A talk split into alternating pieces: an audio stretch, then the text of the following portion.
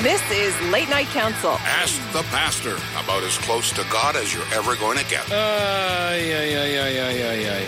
All right, so listen, why don't you give me a call when you want to start taking things a little more seriously? That's okay. This is really serious. John Council. Ask the pastor. That sounds better. Yeah, I know John Council. Ask the pastor. Ask the pastor. He may have the answer. Again, he may not. Late night council. Ask the pastor. He's got a direct line, folks. Open line, open topic. With that Ask the Pastor twist. On Wednesday nights, I tighten the screws on my pastor's helmet a little tighter. And whatever you want to talk about, I'm going to give you the biblical perspective on it. Okay? I'm going to give you the, the faith spin on it. And uh, Daniel sent me a pretty interesting question earlier in the day, and I want to get it on right off the top. John, let's say an example a man has a Catholic and a Protestant friend and they go into a bar. No, no, no, no. I'm only kidding. This man's wife gets into a serious accident. He calls each friend and asks if they could pray for his wife. The Protestant man asks if he would mind if he got a prayer chain going for his wife. The man says, no problem. The Catholic man says, no problem, and prays to St. Jude, patron saint for the sick, to go to Christ and help the man's wife. Here's my question both the Protestant and the Catholic man are having some in- someone intercede to Christ on the woman's behalf. The only difference I can see is that one is dead and in heaven, St. Jude, and the others are still living on the earth and a prayer chain. So, other than that, what's the difference? Yes, I get that the Bible says there's only one mediator between man and God and Father, but how many mediators between man and Jesus? There's no net. There's no. It's not necessary to have a mediator between man and Jesus. When a when a Protestant calls a prayer chain, he's not getting anybody. To, I mean, he's getting people to intercede, but they're all going to Christ together. They're all praying to Christ together. There's agreement there. How do I know if I have agreement with saints? Okay, I can get no confirmation with that. And there's no scripture anywhere where it says we're supposed to pray to saints. Now, if they intercede, that's up to them. I don't know what they do, but there's no biblical instruction anywhere that says we ought to pray to saints for intercession. Now, if you want to pray to saints, great, do whatever you want to do. I'm just telling you, there's no biblical uh, biblical uh, uh, uh, admonition to do that. And I've looked up, you know, the Catholic interpretations of various scriptures. They're not talking about saints, they're talking about angels that do the bidding of God. They talk about, you know, in the book of Revelation, and it seems prophetic, and in the last days, it's a future event where they bring the prayers to God, okay? But there's no intercession there. There's nobody, there's no uh, instruction to pray to saints. The only person we're supposed to pray to is, is Christ himself. And I know there's some early church fathers that taught that, but they have no biblical basis for that. And if I have to choose between a, to, between Scripture and an early church father, well, Scripture's going to win that one all the time. Now, that's a typically Protestant response, you know. If somebody Catholic that wants to call in and give their side of it, feel free. We have good talks like that all the time. 343 700 4390. That's 343 700 4390 in the capital region. And if you're calling from Virgin Arm, Newfoundland, if you're calling from Section, Alabama, if you're calling from Money Creek, Yukon, or Little Hell, Illinois, you really need to li- you really need to listen to the show. One eight four four five six two four seven six six. Yeah, I grew up in Little Hell, Illinois. Can you imagine a guy saying that? I'm sure there are people that can say that. One eight four four five six two four seven six six is the long distance line. And if uh, you want to send me an email, boy, we got emails before you even hit the air tonight. That's not bad. I don't mind that. JC at latenightcouncil.com. That's JC at latenightcouncil.com. And uh, Twitter, JW Council is the exchange there. Okay? Got one from Terrence here in Richmond. Another email. Seems to imply, I don't know what seems to imply here. He just starts the email off with seems to imply. Seems to imply salvation through good works. What seems to imply? Oh, okay, Ezekiel. He put it in the subject line. Ezekiel 33 44. Got to look it up real quick. Ooh, I'm glad I was a. I'm glad I was a. You know what they used to call our our uh, version of scouts in my uh, denomination that I grew up in, the Pentecostal Times of Canada. They called it.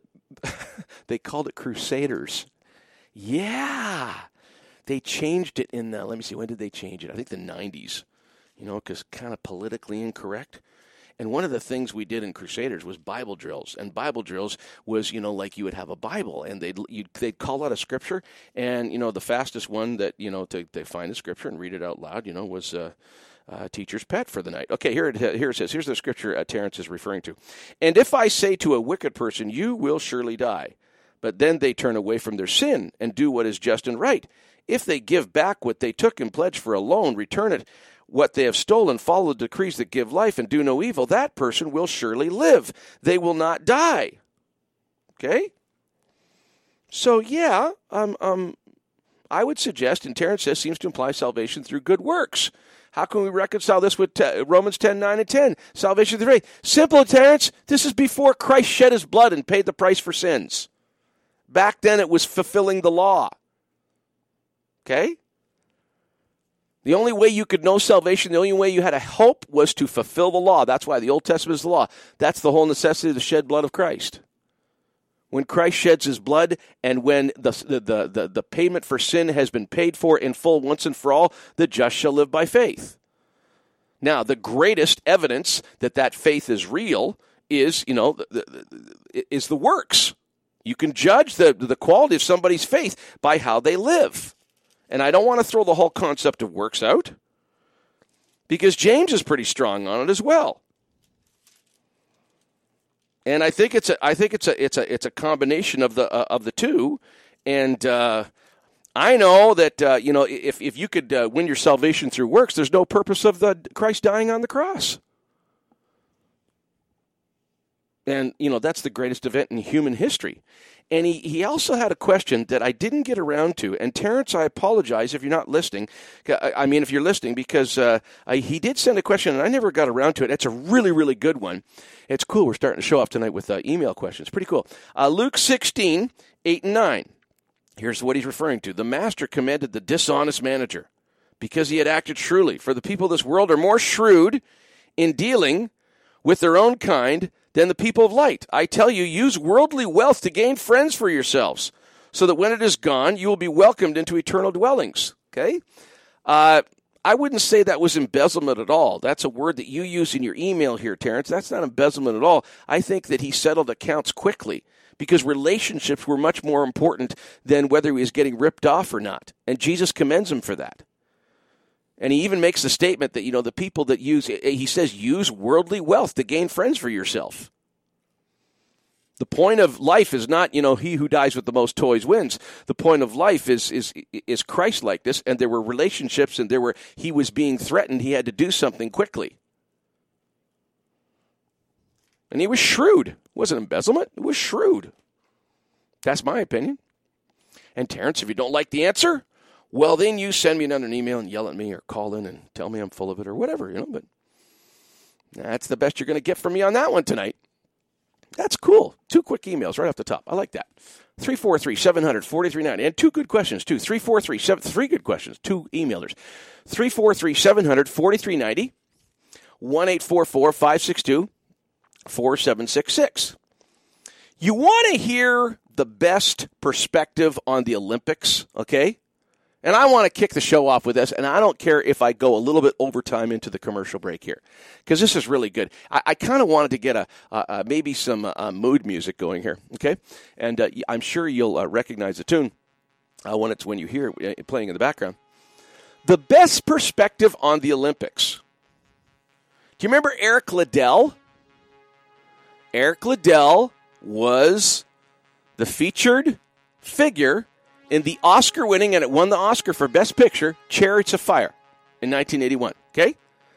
And the whole thing revolved around his, you know, they Hollywoodized it and they, you know, really, really neutered Christ out of it. How they communicated it was, oh, like his faith. His faith meant more to him than running on Sunday. And he was a fantastic, you know, track star. I mean, they, I don't think they mentioned the word Jesus Christ the entire movie. But that doesn't take away from the fact that Eric Liddell was an incredible human being.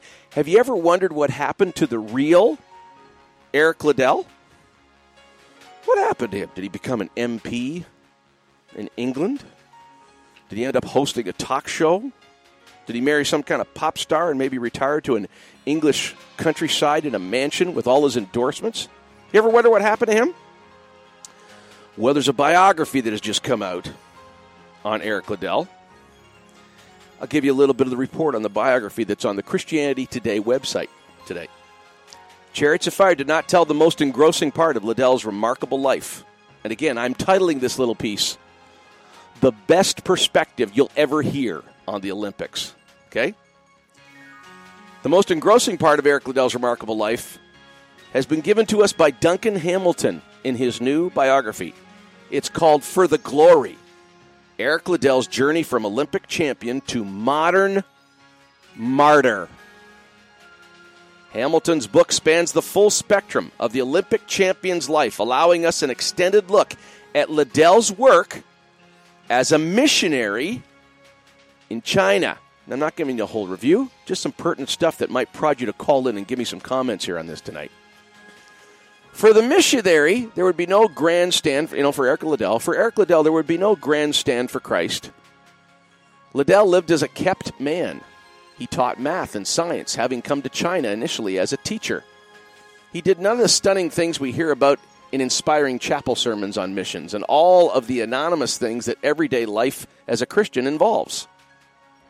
Liddell boiled hot water so it could be used. He played soccer with lonely children. He built shelves for the camp prostitute shunned by others. All these things and more Liddell did a day after day. And then his character shone. He was the only man who did not demand favors in return for his service, according to the prostitute. Ours is a postmodern age in which gray areas and anti heroes get the product placement. Ours is a gender neutral age in which young men may lack any compass for passion and restlessness they find surging within. In the example of Eric Liddell handed down to us by Duncan Hamilton, we get a sense for what a man can become when Christ gets a hold of him. Liddell's life was in no way wasted. His day to day faithfulness, his putting others before himself in the image of Christ, made a tremendous difference. This was his purpose. The man who had it all before him a gold medal, a lush Cambridge position, the chance to sample every delight the world spreads out on its poisonous banquet table, gave it all up in order to love others. In return, he was loved by everyone, as one inmate said after Liddell died in February 1945. For the glory reminds every believer of the upside down nature of the Christian life. We who do not have the world, who are so steadfastly ignored by the profile writers of the New York Times, so easily crave it. Eric Liddell held the keys to the earthly kingdom in his hand. He did not want them. He died in a Japanese prison camp. And the only reason he was in that prison camp was because of his Christianity. Although the type of Christianity that he practiced was the real kind, the biblical kind. His chosen path involved a race, but there was no slow motion in it. There was no soundtrack behind it. There was no hefty medals to win and no crowds cheering. Early in his life, Liddell saw his Savior walking the Jerusalem way, headed to death their this fleetest of athletes, beloved by his countrymen, left the track and followed his Lord. He moved to a distant, storm tossed country to spend his days in inglorious toil and continual hardship so that others might know Jesus. It is as simple as this Liddell gave up the glory of man and embraced the glory of the cross. Could you even imagine a better perspective on the Olympics than that one? I would suggest that's pure gold. Much purer than any gold that's going to be hanging around an athlete's neck. As noble as the pursuit is, as pure as the pursuit is, it is it is minute and insignificant in comparison to the gold that Liddell was pursuing. And he could have had what our world terms it all but he chose something way more eternal, way more powerful. It required way more sacrifice, way more suffering. And yet it impacted, oh, probably because of his story now, millions. Millions. And not just impact them with, wow, that's pretty impressive. People opening up their hearts to the eternal and discovering discovering the same power of Jesus Christ. I love stories like that to ask the pastor on Late Night Council. Open line, open topic, all the way to 11 o'clock. 343 700 4390 in the capital region. Open line, open topic with the Ask the Pastor twist, of course. 343 700 4390. 1 562 4766 is the long distance line. That's 1 844 562 4766. I feel, I feel, I feel a good show coming on tonight. Stay right where we are. No, forget that. Get on the phone and tell somebody, you know, clue into late nightcouncil.com or get us on tunein.com and join and join, you know, what you're enjoying right now. Stay with us.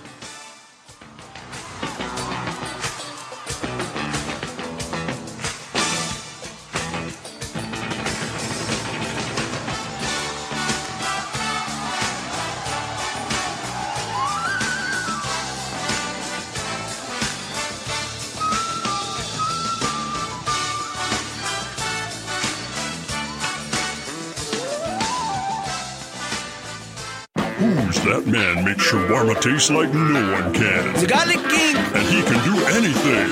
Who wears a crown, golden shoes, and a royal gown? The Garlic King. So tasty.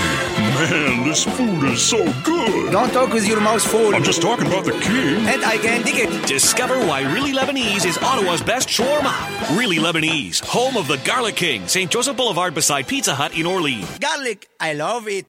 Summertime is here, and it's time to cool off with your friends at Menchie's Frozen Yogurt. We feature 12 flavors of frozen yogurt daily, with a choice of over 55 delicious toppings to choose from. The combinations are endless. Chill out with our new fresh yogurt fruit smoothies, or be the hero at your next backyard barbecue or birthday celebration when you serve up our exquisite frozen yogurt cake to your family and friends. Visit us at 80 George Street in the Byward Market and 3091 Strandherd Drive in Barrhaven.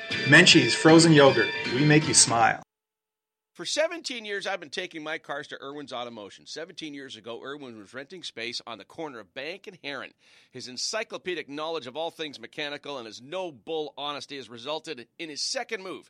He now operates a huge facility on Cleopatra, eight bays, and an expert staff that operate all in the same wavelength. Honesty, integrity, try to save the customer some money and headaches but fix it right the first time. Irwin's Automotion, 34 Cleopatra. Tell them Council sent you. That'll make them smile.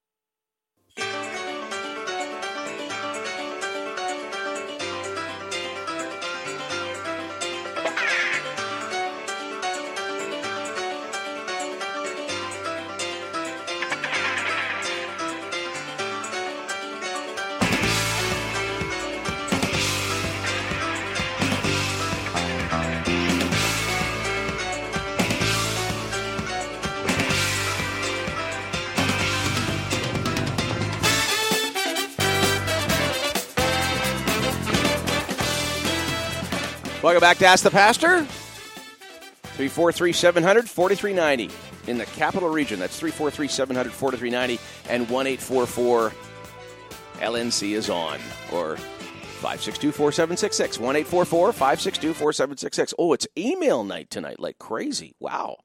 Here's one from Eric. Pastor John, why hasn't the church and its leadership done more to stop the murder of innocent lives? The killing of the unborn and the selling off of the body parts goes against all the warning of Jesus not to harm children. The importance of our children and their safety should be priority of the church. Perhaps if the church took a more militant stand against abortion, many lives could be saved. You know what? I don't know how they can take an even far, uh, stronger stand. You know, perhaps the church has some backbone as members should increase and not decrease. Well, I mean, there are some churches that are increasing and there are ones that are decreasing. And in my opinion, the ones that are decreasing are the ones that have compromised and the ones that, you know, have capitulated and have turned away from, you know, what the Bible teaches Christianity is, but the ones that are growing, at least in North America and around the world, more around the world than North America, but they're still growing in North America, are the ones that take the Bible seriously and they're living it. They don't just believe it, they're actually loving like Jesus wanted them to love. And Eric, I don't know where you have been but I mean, some of the most militant uh, uh, uh, battles against abortion and fighting against it, we've been fighting it for 40 years, ever since it became legal in Canada. We have right to life marches. Linda Gibbons has spent more time in jail battling abortion than she has out of jail in the last 25 years. What do you want us to do? Get involved in terrorism? I mean, there were some wackos in the States that were killing abortion doctors. That's not the Christ like way. That's insanity. What would you suggest as far as militancy concerned is concerned? Because I'm telling you right now, just about everything within the parameters of the law and everything that can be done in a respectful, loving, Christ-like way has been done. And I think we're at the point now where uh, we are deserving judgment in this culture. I don't think the culture wants to wants to hear the truth. They've turned their back on the truth. Eric, read Romans 1. That will tell you where the culture is right now. The culture has turned its back on biblical morality. And according to Romans 1, when a culture does that, God turns them over to a depraved mind. They're not even thinking straight anymore. In fact, the phrase that's used in Romans 1 is professing to be wise, they became fools. And with some of the legislation and some of the ways we are wasting billions and billions of dollars on programs that are never going to make a spit in a windstorm difference in anything, I would suggest we are being ruled by fools. And the people that vote them in are even more foolish. And Romans 1's got pretty, you know, that's the biblical perspective on it right there.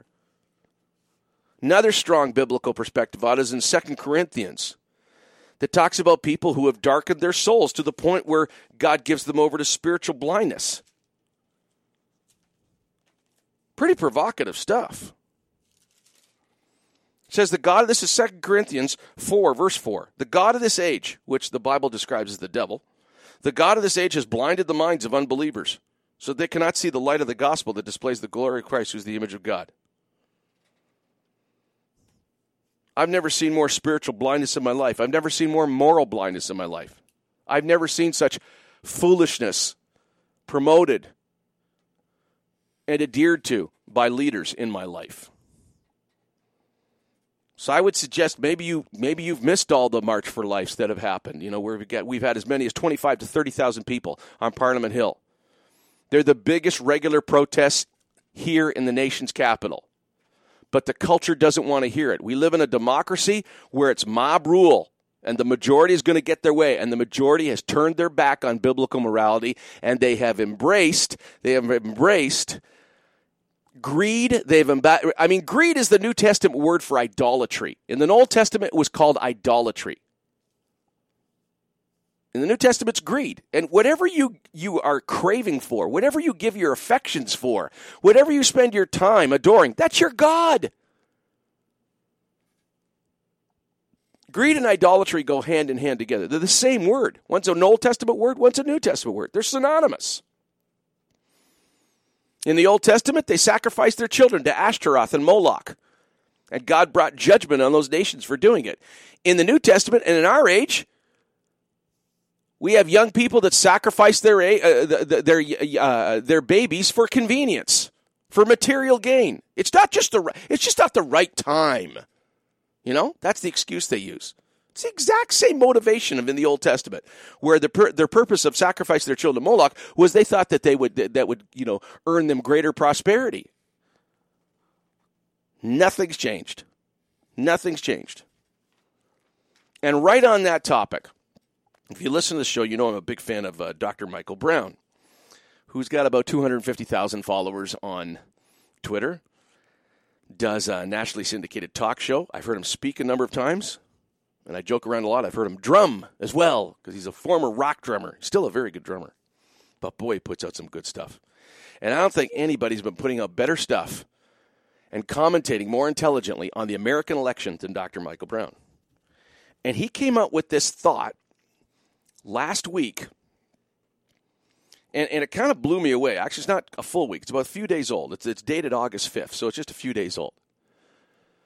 Now, think of this like the, the big quandary, at least in the in the faith community in North America, is you know, like uh, in the states, is uh, you know, uh, uh, Trump is uh, is going after the evangelical vote, and evangelicals are very, very, and, and, you know, Christians of all stripes, serious Christians of all stripes, Roman Catholic, they're very, very leery of following this guy because this guy's got no track record of you know uh, faith at all in his life. He's been all about the money.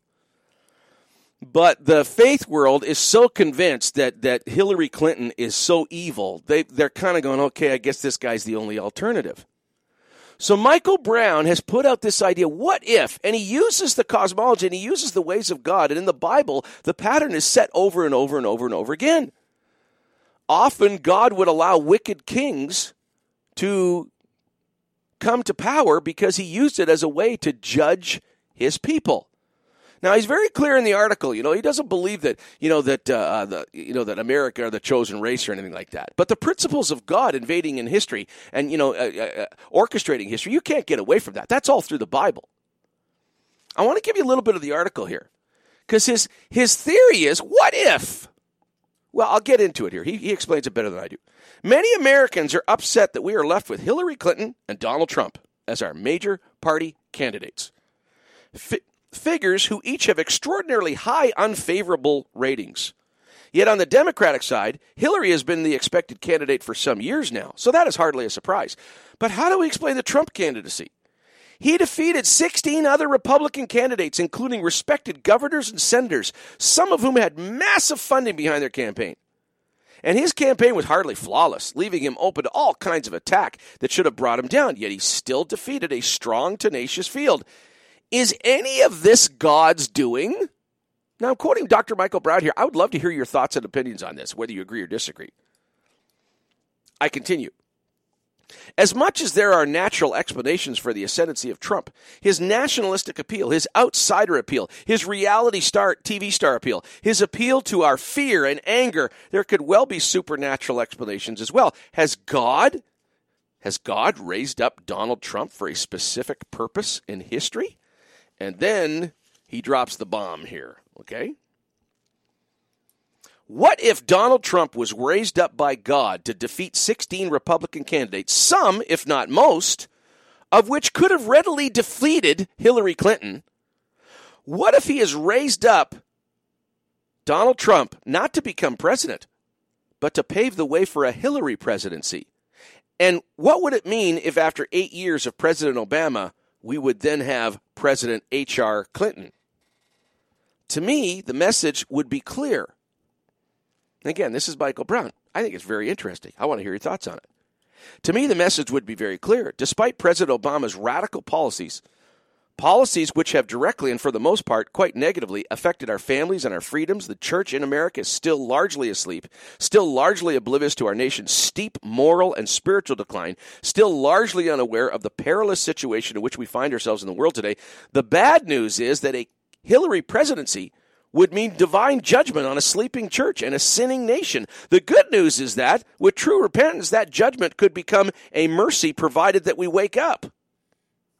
That's quite a theory, huh? What do you think? A little more. Obviously, I can only offer these thoughts as spiritual surmisings, also recognizing that the Lord has no pol- political affiliation, and that there is good and bad in each party.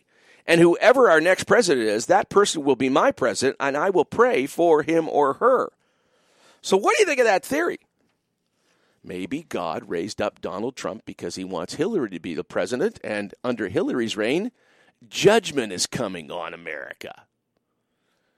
Now, I think, you know, we as Canadians, we could probably think a lot more objectively and comment a lot more objectively on that than our American brothers and sisters. And you're free to do that. 343 700 4390.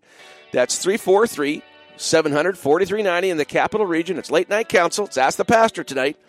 1 562 4766. That's 1 562 4766. JC at latenightcouncil.com is the email address. We've already had some good ones already. And you can tweet at us at JW Council. We have to go to an information interlude. I have to catch my breath, take a sip of water, and come back, come back even more passionate in just a couple minutes. Stay with us.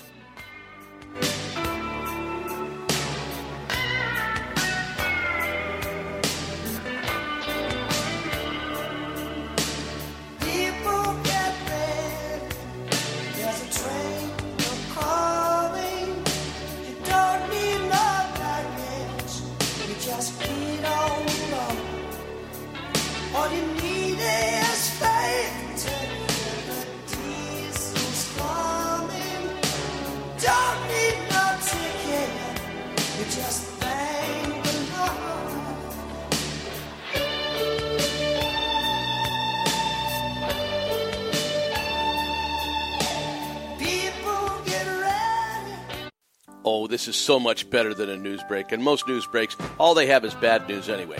Well, you're going to hear some good news. Just stay right where you are.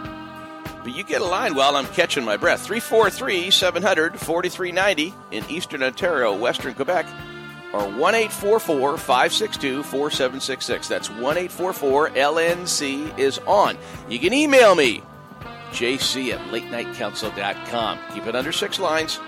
And you can tweet at us at JW Council. Don't sweat it. I know I gave you those numbers pretty quick. I'm going to give them up before this break is over.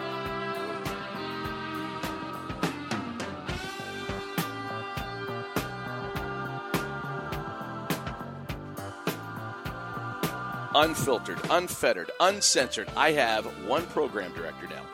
God. I don't always follow through on my instructions right, but he makes it pretty clear what he wants. What do you want? What do you like? What ticks you off? I want to hear from you. Listener feedback means a lot, almost means as much as what the program director wants. And don't forget you can download all our shows for podcast anytime. TuneIn.com seems to be the best and easiest way to hook up with us. Or if you prefer Google Play, that seems to work too. LateNightCouncil.com. Stay with us.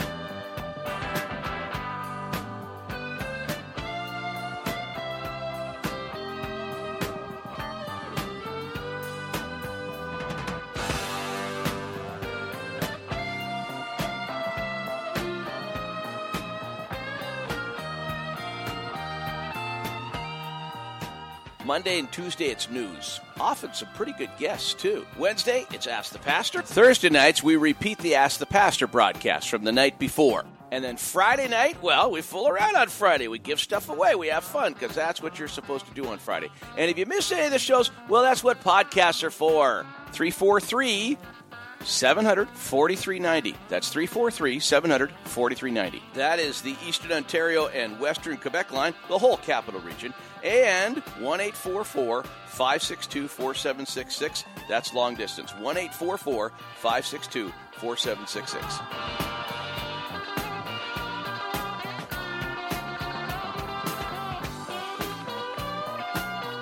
Of course, you can advertise on Late Night Council. In fact, the ad space is quickly getting claimed. Get in now while the rates are still low. Email me at jc at latenightcouncil.com for more details.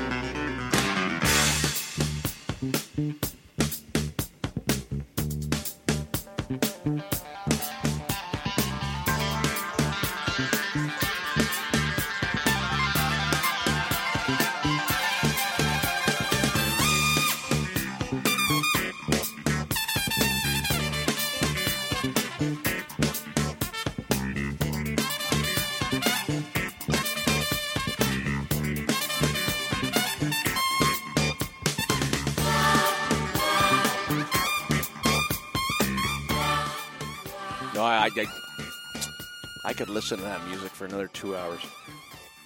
I know you didn't tune in to listen to music. You wanted to hear riveting, deception exposing commentary.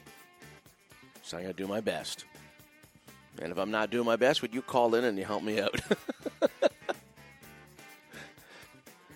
or call in and hold me accountable. 343 700 4390 is Ask the Pastor on Late Night Council. 343 700 4390 1 562 4766. As you know, uh, if you pay attention to the information interlude, and we'll be updating those periodically, we repeat this broadcast tomorrow night in the Thursday night time slot. I want you to know that is not the long term plan for Late Night Council. We have plans for Thursday night, and oh, are we excited about them? We're very excited about them. And I think it's going to blow you out of the water when you hear what we got up our sleeve for Thursday nights. We're just waiting for some things to come together. And uh, I will say, as much as, you know, like, because Ask the Pastor has always been the highest rated and most listened to show that, you know, I've done here in Ottawa for the last 18 years. So we put the most popular show, and that's the one that we, we repeat. And uh, you know, so, so we don't uh, apologize for doing that. But uh, what we got coming is is oh, it's it's even going to be it's going to be way better than that. In fact, it could end up being the best show we do of the week once you hear what we're up to. So I'll kind of tease you about that a little bit more until uh, I, I can tell you more about it. How's that? JC at latenightcouncil.com. That's JC at latenightcouncil.com. And uh, on Twitter, JW Council. Uh, let's go to uh, Kevin here on uh, the email. Hello, sir. I was listening about how my age group uses abortion for convenience. I was wondering about any biblical perspective about if a child's birth that would kill a mother. Is there any reason that would make this acceptable, or biblically, should the mother always be always attempt to have the child? I, am going to give you my opinion on that, Kevin, because uh, you know, like if you if you there are different interpretations of certain scriptures in the Old Testament. For instance, if a woman is uh, if the people are fighting and a pregnant woman is struck and the child dies, okay. Uh, the instructions in the Old Testament were, you know, the person that was uh, that uh, forfeited the life, you know, his life has got to be forfeited. That specifically says life for life. And I have always believed, and, and I can't give you strong scriptural backing because there is no strong, strong scriptural backing for either one. Okay, of whose life gets forfeited. I've always felt that it, the only, the only time an abortion would be acceptable to God was if the mother's life was definitely threatened. Definitely. Where it's open and shut that the mother's going to die if the baby is born. And my thought behind that is is the loss of a mother in a family would be more disruptive to the to other children in the family, to the husband, to the church community, because I, I'm looking from the perspective of the body of Christ in a New Testament perspective. I would think that the loss of the mother would be more traumatic and more spiritually uh, uh, difficult for the family than the loss of a child. Now, my wife and I lost our first child. Okay, so I don't speak from somebody is you know that, that hasn't gone through that, and it wasn't a miscarriage. It was our, our, our baby Rachel, our first daughter, was born on the was died on the due date. My wife delivered our first baby girl dead. She it was a cord accident. Uh, umbilical cord got knotted up, cut off the circulation, and uh, she died on October 8th, 1982. And the due date was October 8th, 1982 and uh, I mean that was beyond our control. There was nothing we could do. That wasn't an abortion. It, it just it happened, and it's it's it's. Uh, uh, I wouldn't if I had a worst enemy, I wouldn't wish that on my worst enemy. But in my opinion, and, and after doing a lot of thought about this, and I'm not saying Kevin that I'm right. I'm just I'm just telling you where I stand on this issue and why. Okay. And I know a lot of people that love God and are passionate people of faith will tell you they will choose the life of the child over the mother. And there's there's not scriptural support for either position. But in my opinion, it would be more harmful spiritually to a family, to a church body, to a husband to, you know, lose the baby than, than lose the mother. That's a difficult, difficult question. It's a darn good one, though. I appreciate you sending that in. Thank you. Don't know if the answer satisfies you, but uh, I, I, I can't, uh, with conviction, uh, give any other. 343. Good questions tonight, man. Best emails we've had I think, since uh, we've been online. And it, we're only 38 minutes into the program here. 343 700 4390. If you want to call in in the capital region, 1 562 4766. Why is it, bringing up another topic here, again, I'm usually loaded, you know, with stuff I can't fit all of it into the same two hours. Why is it, and this is a perspective, I'm giving you an opinion here. You want to give me yours? Great. Call in and give it to me. But why does the political left hate drug abusers like they do? Why do they insist on keeping drug abusers good and addicted? Because they're the main proponents of drug addiction perpetuation sites. Oh, John, what's a drug addiction perpetuation site? That sounds like a horrible thing. Well, they call it safe injection site, which is, come on, you know. What what Orwellian newspeak crap is that? They're drug addiction perpetuation sites.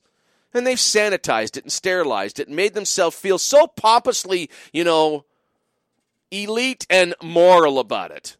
When there's nothing moral about it at all. Keeping the hooked, uh, keeping the hooked hooked instead of getting them free. It's a dynamite article in the National Post today by somebody by the name of Margaret Coppola. I've never heard of Margaret Coppola. Boy, I want to keep an eye out for her because she, did she ever make sense today? I want to share a little of this with you. And what motivates my opinion here is Christian compassion here. What motivates me is how people suffering from addictions are getting ripped off by political correctness. They're getting ripped off who people who think they're helping the uh, situation, they're not helping it at all. Give you a little bit of the article here. Even British Columbia devoted to harm reduction protocols, and since 2003, the home of Canada's first injection site, Insite, is worried.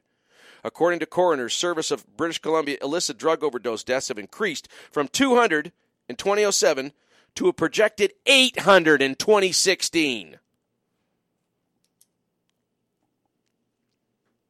You never hear those stats on the CBC. You never hear those stats in the Toronto Star. Perhaps not surprisingly, Vancouver, with its large drug user presence, has one of the highest rates of property crime on the continent. According to the latest Vancouver Police Department crime incident statistics report, this has also increased in 2016 by 24% over the same period in 2015. Adding insult to legal injury, the addict typically takes his ill gotten gains. Women typically prostitute themselves. And because of an exemption from the provisions of the Controlled Drugs and Substance Act extended to the Insite to Insite by the Supreme Court in 2011, police officers, this is how, this is how ludicrous it's got. Police officers stand aside as he purchases his illegal substance from the local crime syndicate. In turn, the syndicate uses its proceeds to buy guns and even more exotic drugs for addicts to use in the city's supervised injection site. And the police can do nothing because the Supreme Court has given these people an injunction that they're immune to this to prosecution for that. How can the law and our expanding medical industrial drug complex possibly stem a tide that degrades and kills users? Puts public health and safety at risk, compromises the moral authority of our laws, and turns our inner cities into mic- micro narco states. Well, at this rate, they can't. And we can be sure that once marijuana is legalized, it will get worse. This is Margaret Coppola talking here. My initial question before I got into this article was why, do the, why does the left hate drug abusers? Why are they not getting them the help that they deserve? Why are we even talking drug perpetuation addiction sites instead of putting the money into treatment and education? And she cites she cites a number of countries where they've seen a dramatic decrease in drug abuse, and it's mainly because of uh, uh, you know the money's put into you know getting help for these people, drug treatment centers. It's unacceptable that they're addicted. You don't perpetuate the addiction. You open up 20 times as many drug treatment centers. So if anybody's addicted, they could go in there and get off these hellish things before they kill them, before it's too late. if we will not prosecute a war against drugs that, like the war against death and disease, cannot be won, but at least do some good, let us as a society at least preserve the moral and legal coherence of our laws and the integrity of our medical and pharmaceutical communities, which have no integrity at all if they stand beside, you know, the drug perpetuation sites. And I'm positing tonight that the reason they do that is because they hate the abusers. They want them dead. They don't want them off. They've got partners in mainstream media that make them think that they're just oh so progressive and just so caring. Oh, we can't get we can't judge on their behavior. We've got to help them. You're not helping them. You're slowly killing them. And there's stats all across the all across the country to prove it. You may not like Jim Watson, but boy, you better applaud him in this city for taking a stand against drug perpetuation sites. And I raked Charles Bordeleau over the coals last night over, you know, uh, the qualifications of a policeman that he hired. But he's to be applauded for his position on drug perpetuation sites. I don't like seeing suffering people deceived. I don't like suffering people having their, you know, their problems magnified instead of instead of dealt with. All drug per, uh, drug addiction perpetuation sites are are symbolism over substance. It's the whacked out left, you know, that have come up with a, a feel good thing that makes them feel like they're helping the world. They're not helping the world at all. Giving people free needles so they can shoot up heroin mixed with fentanyl. You got to be kidding me. Free needles for people that are addicted, okay? And veterans, veterans and seniors, you know, you know how much they got to pay the, the people that don't have proper drug plans? especially if there's complications with, you know, like their insulin that they've got to inject or other medications. They don't get no freebies. Even people that have served the country risk their lives for them. But if you make a lot of real stupid choices in your life and make a mess of your life, we got a system that encourages it. Unbelievable. That's the pastor and late night council. 343 700 4390 is the number to call. That's 343 700 4390. 1 562 4766. Time for some very important messages, and then right back after that. Stay with us.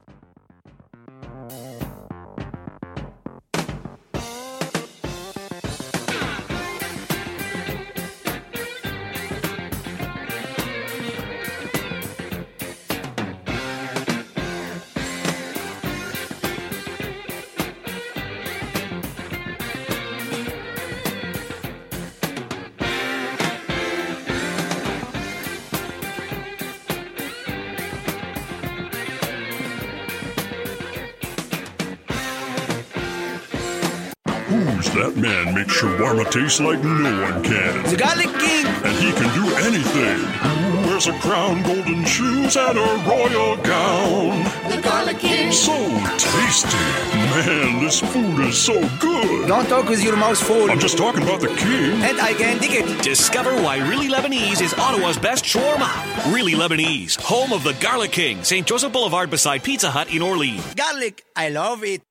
Timo's 2000 Mobile Auto Cleaning comes right to your driveway makes your vehicle look brand new again. Classic cars, bikes, boats, RVs, dump trucks, hot rods, tractors, transport trucks. We can even make your minivan look like the day you drove it off the lot. Did you spill too much coffee on your seat? Did Junior decide he couldn't wait till he got home? And yuck, maybe you're just long overdue for that meticulous cleaning. Maybe you want to sell the old beast. Smartest thing you can do is make it look brand new again. Timo's 2000, 613 327 8498, 613 327 8498, or go to timos2000.com. Summertime is here, and it's time to cool off with your friends at Menchie's Frozen Yogurt. We feature 12 flavors of frozen yogurt daily, with a choice of over 55 delicious toppings to choose from. The combinations are endless. Chill out with our new fresh yogurt fruit smoothies, or be the hero at your next backyard barbecue or birthday celebration when you serve up our exquisite frozen yogurt cake to your family and friends. Visit us at 80 George Street in the Byward Market and 3091 Strandherd Drive in Barrhaven. Menchie's Frozen Yogurt. We make you smile.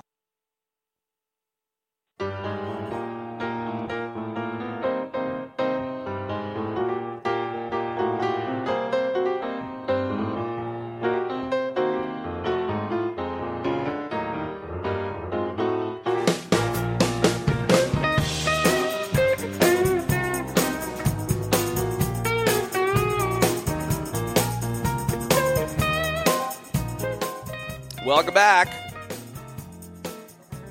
You know, we spend a ton of money on, you know, technology so you can join us live and phone in. We got Skype happening here. You got something called Call In Studio that handles callers automatically. You got something called Audio Hijack, which filters, makes the sound nice. We're using Skype. Something called Radio.co another program called Nicecast, another program called Loopback. All this software, okay? So you can phone in and listen live, you know? And everything's recorded for podcast.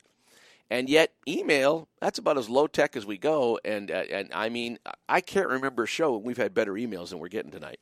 JC at latenightcouncil.com. All of them are under six lines. All great questions. Maybe we won't have any calls today. Maybe I'm doing handling emails all night. I don't mind when the emails are this good. Oh, they're really good. Show contributor Mike has just emailed referencing uh, uh, Michael Brown's article that, and, and if you missed it, Michael Brown has, has got an article that came out about a few days ago, and he posits the theory. He's not saying it's, it's happening, but he's wondering, he's asking the question what if God's plan for North America is to get Hillary Clinton elected so he will end up judging America for its sin? Hmm. Interesting. And Mike, referring to that, writes this Does God have political affiliations? No. But do political affiliations line up with God's word? Eh, that's a good question. That's very good. Let me read that again. Does God have political affiliations? No. But do political affiliations line up with God's word? That's the real question. Did God have a preference between Pharaoh and Moses? Christ and his disciples, or the Pharisees in Rome? Good and evil? Sin and righteousness? We all sin. But isn't it also true some are repentant and reverent while others are not? That's a that's a frickin' good email. I just used a Christian swear word there. Sorry for the you know the more sensitive of hearing there, but I could have used another word and then boy you really would have got mad. But I wouldn't do that. We all sin, but isn't it also true some are repentant and reverent while others are not? That's a powerful statement there. And I think that's a valid, valid comment on what's going on in the election down in the States and what went on in our election here in Canada. Mary has written, We are on the verge of, uh, on the same subject, we are on the verge of getting ours unvetted refugees, 25,000 more. When Clinton speaks, the word she uses equals Trudeau's speeches, almost word for word. He used Obama's campaign manager, so same playbook. If Clinton gets in, we are doomed. U.S. government has been infiltrated by Muslim Brotherhood. Here it's the same thing. Well, that's a political spin on it. Hard to disagree, Mary. I happen to agree with you, but you know, that's what good talk radio is, the expression of opinions, and I appreciate you emailing me. And then Eric writes back, perhaps Pastor John, if jails were filled with protesters, governments and society would see the light. I don't think so. He's referring that, you know, we're not doing enough to fight abortion. We have abortion on demand, Eric, because the majority of our culture wants it. Okay? So the only way you're going to get that changed is to influence the culture and, and get them to the place where they see the evil in it. And they're fed up and they say, you know, we don't want this anymore. Stephen Harper got away with seven, eight years in power. He didn't do a thing to put any abortion laws in place. There's only three countries in the world that have absolutely no abortion laws Red China, North Korea, and Canada. Every other country has got some type of restriction on abortion. There's only three countries in the world where it's widespread. No, no laws at all. And Stephen Harper, okay, and, and, you know, I think the guy's a capitulator. I think he bows to the whim of political expediency. I don't think he's and and I've gone on record as saying, and again, it's opinion. I reserve the right to be wrong. I think Stephen Harper is the best prime minister we've had in my lifetime, which doesn't say hardly anything because the rest of the guys have been losers. They've been pathetic. Some of the most inept Looney Tune leaders I think that the world has ever seen, at least in my lifetime. So when I say that I think Stephen Harper's, uh, Harper's the best prime minister, that we've had in Canada in my life. That's not saying much. Okay, don't make that. Don't interpret me as oh he counts as a, a, a Stephen Harper fan. No, I'm a Jesus fan. Okay, I know what real leadership is. But this culture has gotten so depraved and gotten so away from moral absolutes and the difference and knowing the difference between right or wrong. I don't think that Canadian culture would recognize a good leader, even if we had one. I don't think Abraham Lincoln could get elected dog catcher in North America. Forget it. We have become so shallow that we become the easiest to fool people in the free world now. And our values and what we demand from our no, what we don't demand from our leaders and what we expect them to be, we're far more interested in a pretty face and a guy who takes nice selfies than somebody who knows how to manage an economy and understands, you know, where the culture's going. If you degrade the family and you degrade morality to the place where the only way you'll be able to afford to do anything is to is to go to uh, a socialistic system where nobody's making getting ahead and nobody you can't trust individuals anymore. So you take away their freedoms. You take away their freedom to own property. You take away their freedom uh, of expression. You take away everything. Because their individuality has led to so much waste and led to so much, really, immorality that the state steps in and says, you know what, we're going to have absolute anarchy. And people willingly give up freedoms for the sake of putting bread on the table. We spend more of our incomes in taxes on social programs in Ontario now than, than we get to take home, and nobody even complains. And how do we reward those people that waste our money? We elect them in again. And the abortion thing is just an indicative, indicative of a sick culture that's in bad, bad, bad need of spiritual revolution. So filling up the jails, you know, with more people that are protesting, that's not going to change a thing.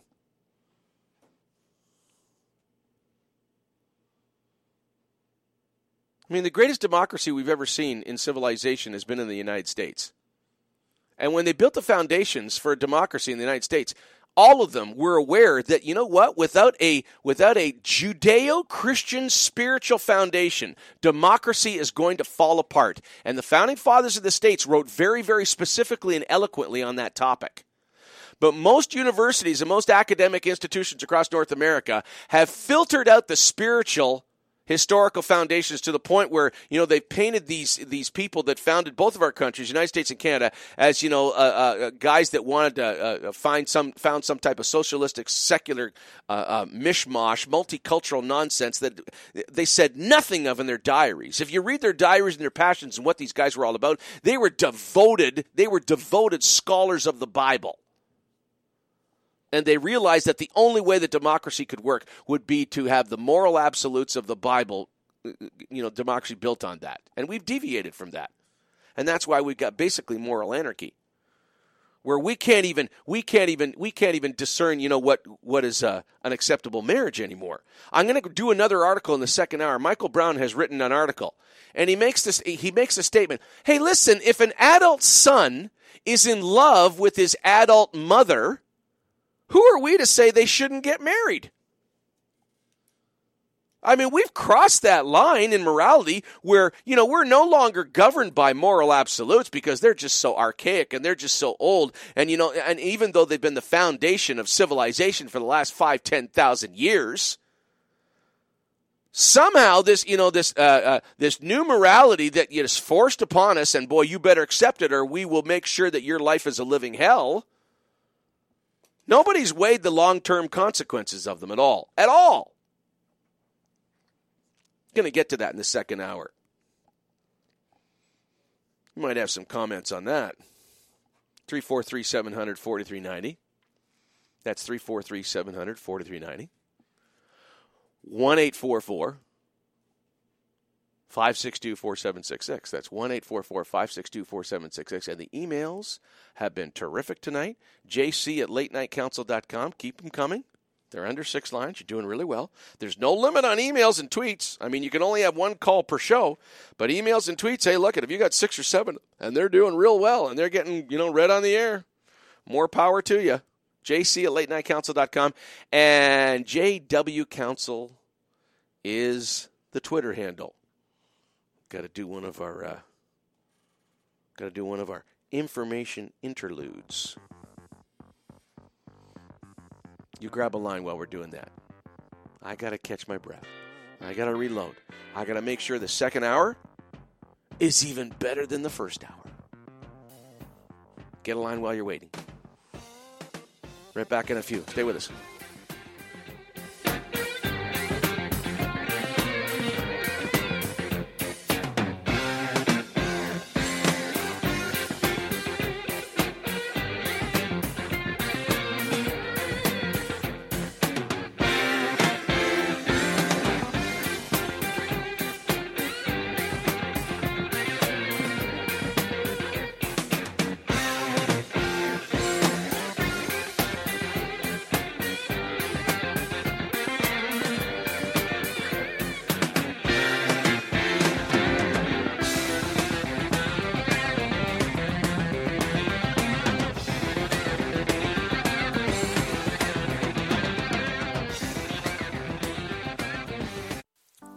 So much better than a news break. And most news breaks, all they have is bad news anyway.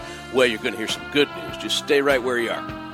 But you get a line while I'm catching my breath. 343 700 4390 in Eastern Ontario, Western Quebec, or 1 562 4766. That's 1 LNC is on. You can email me, jc at latenightcouncil.com. Keep it under six lines. And you can tweet at us at JW Council. Don't sweat it. I know I gave you those numbers pretty quick. I'm going to give them up before this break is over.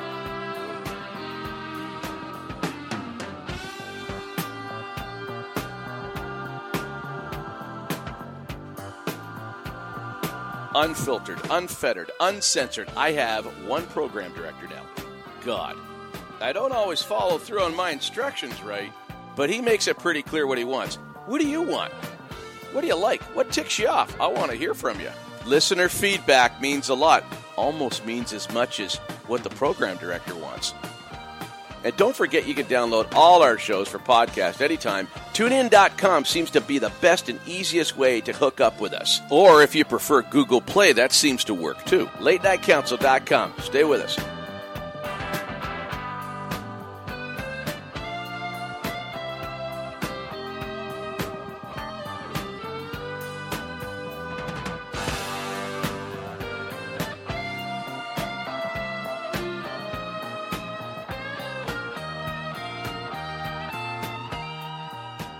Monday and Tuesday, it's news. Often some pretty good guests, too. Wednesday, it's Ask the Pastor. Thursday nights, we repeat the Ask the Pastor broadcast from the night before. And then Friday night, well, we fool around on Friday. We give stuff away. We have fun because that's what you're supposed to do on Friday. And if you miss any of the shows, well, that's what podcasts are for. 343 700 4390. That's 343 700 4390. That is the Eastern Ontario and Western Quebec line, the whole capital region. And 1 562 4766. That's long distance. 1 562 4766.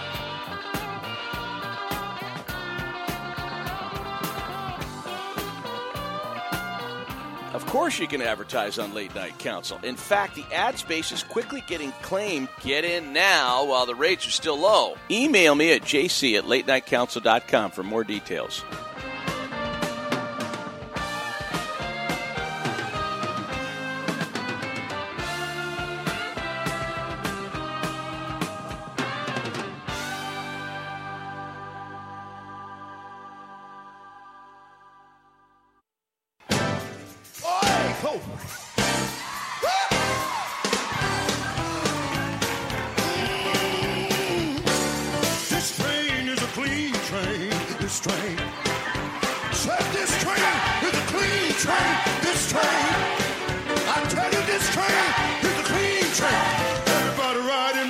Talking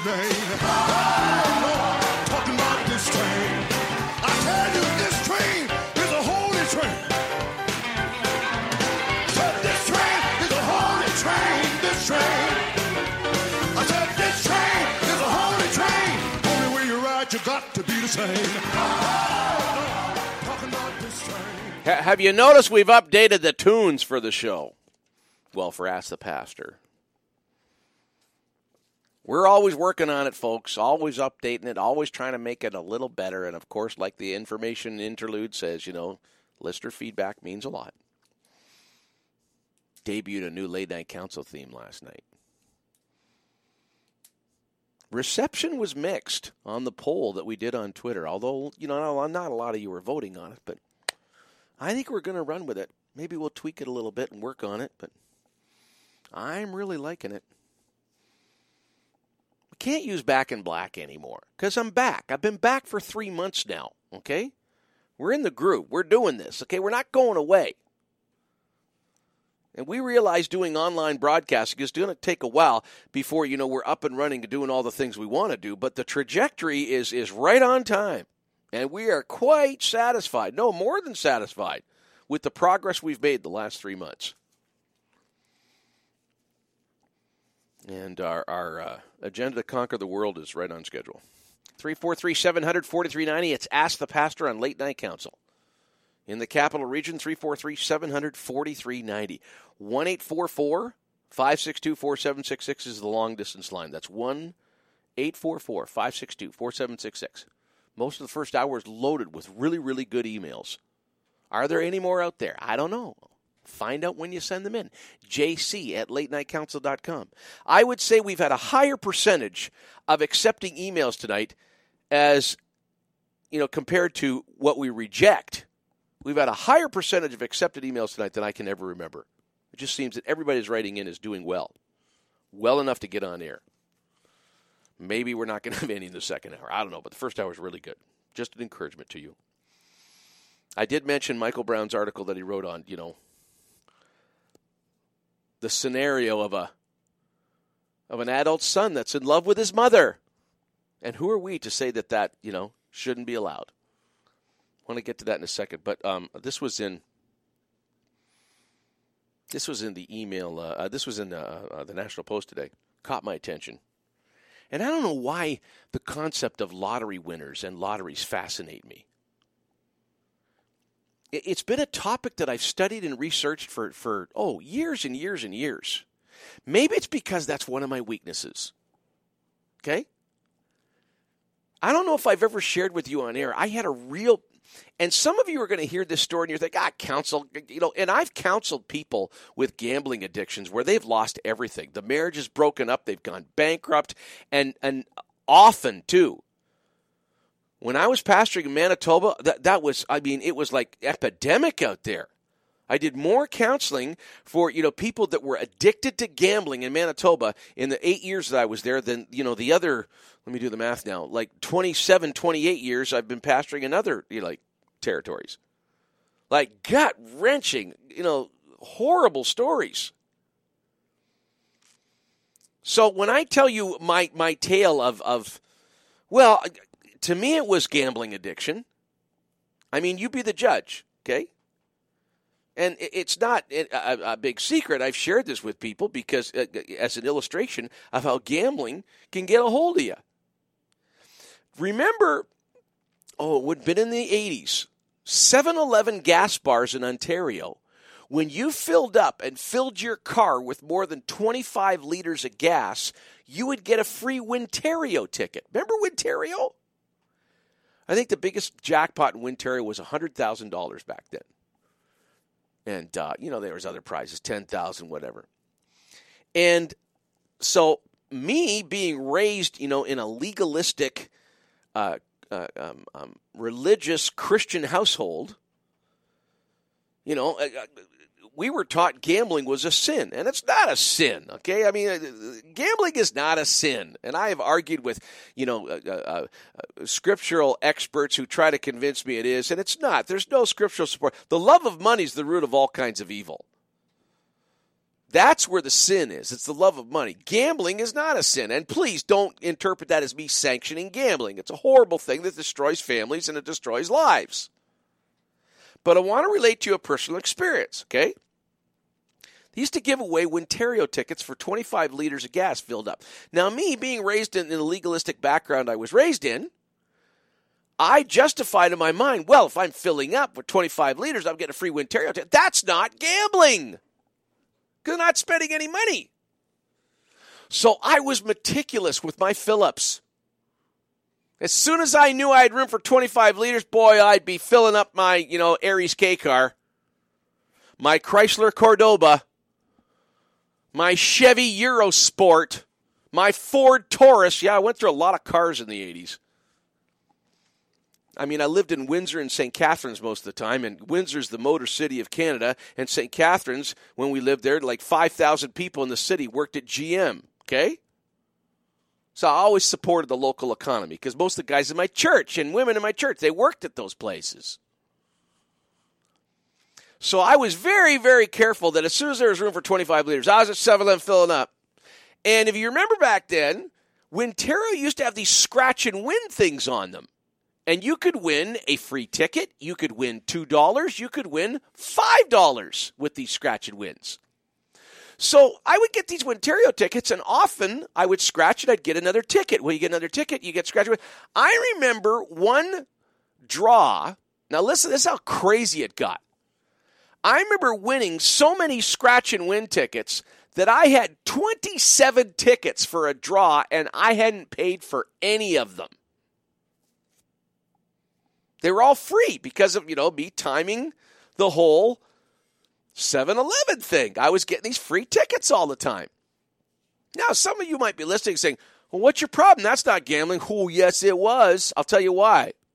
I'll tell you why it was wrong for me. And I got convicted of it, okay? And I had to get to the place where I had to renounce it, okay?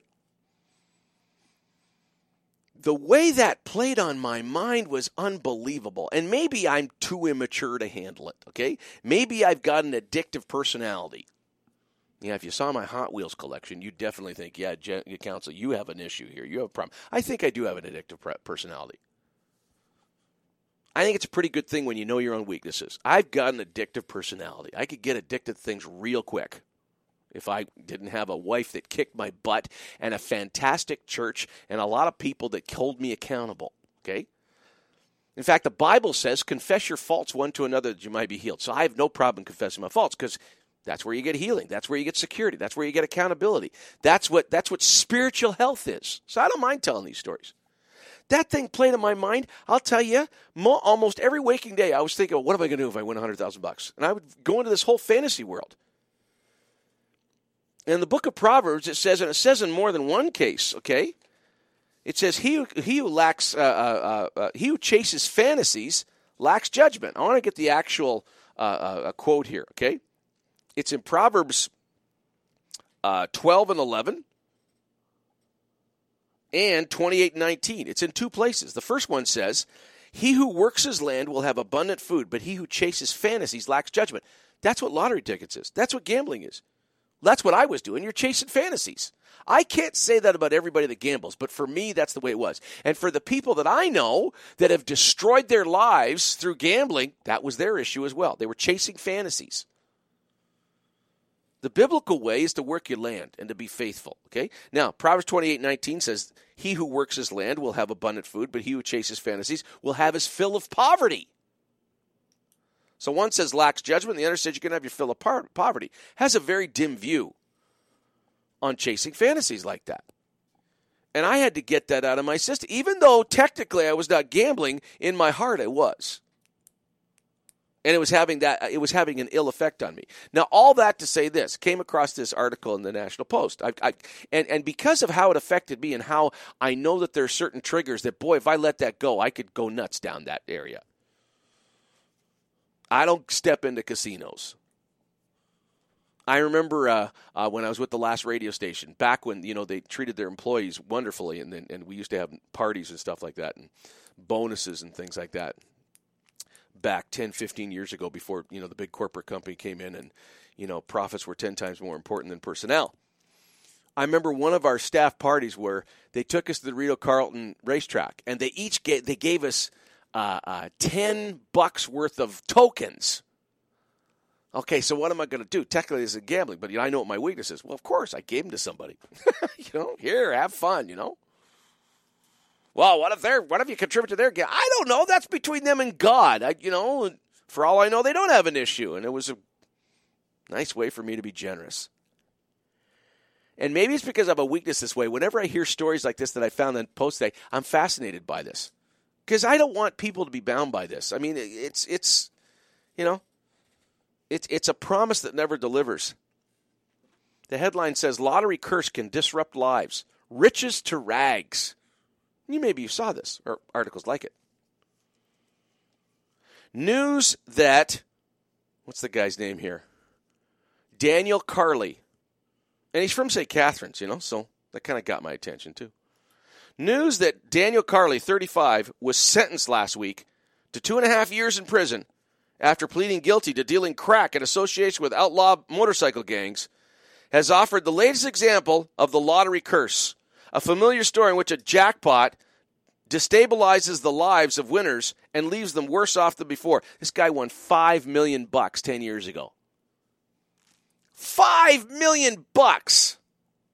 And he blew through it like lightning to the point where 10 years later he's selling crack and going to prison. By some estimates, two thirds of lottery winners are broke within seven years. Wow. Basically, and I'm reading the article here, basically, money tends to disrupt your life. And the more you let it change you, the worse you become. Money also changes people's outlook on those close to them. According to H. Roy Kaplan, a sociologist at the University of South Florida, who has surveyed hundreds of winners. I mean, I, I watch that show, and I never watch reality show, but because reality shows, but because it's it's on lottery things, I, I'm kind of intrigued by it. How the lottery changed my life, and I watched a couple episodes, and every one of them was all oh, just wonderful, wonderful, wonderful. Yeah, well, the people that are born, the people that blow through it like crazy, and you know waste, they never get on those shows. You know, those cautionary tales they don't keep the, they don't keep the wheels spinning. They don't keep the economy going and people you know buying the lottery tickets. Those stories of how the lottery changed your life that's good for business boy. And they get all the hype and, and, and everybody gets to see those stories edward Ugel author of money for nothing one man's journey through the dark side of lottery millions has said that of the thousands of winners he interviewed a few were happy but you would be blown away to say how many winners wish they'd never won. And he says the majority, the majority of lottery winners say years later, I wish we'd never won. The majority. Now you've heard me quote that. Yeah, I'm sure if you've got, if you've got any spiritual side to you, you've heard that famous scripture that's quoted: "The love of money is the root of all kinds of evil." Not money, the love of money is the root of all kinds of evil. And I often quote the second part of that verse because nobody ever quotes the second part. The second part goes like this Some people, eager for money, have wandered away from the faith and pierced themselves with many griefs. Boy, I've seen that firsthand. I have really, really seen that firsthand. Now, there is another story, and I remember reading it in the National Post about 15 years ago. And it caught my attention because we had just moved from Manitoba, and it was about a community in Saskatchewan that was very close to the, you know, to western Manitoba. It was on like the eastern side of Saskatchewan, and and, and uh, I have told this story before. It is my, f- it's my well, it's not my. You know what? I may tell my favorite lottery story too. Okay, we'll see what happens. Okay, uh, of three four three seven hundred forty three ninety. That's three four three seven hundred forty three ninety. We got to pay some bills, though. Important message time. 343 700 4390. It's open line, open topic, all the way to 11 o'clock. 1 844 562 4766. That's 1 844 562 4766. JC at late nightcouncil.com. That's the email address. Keep it under six lines. And JW Council is the Twitter exchange. Stay with us.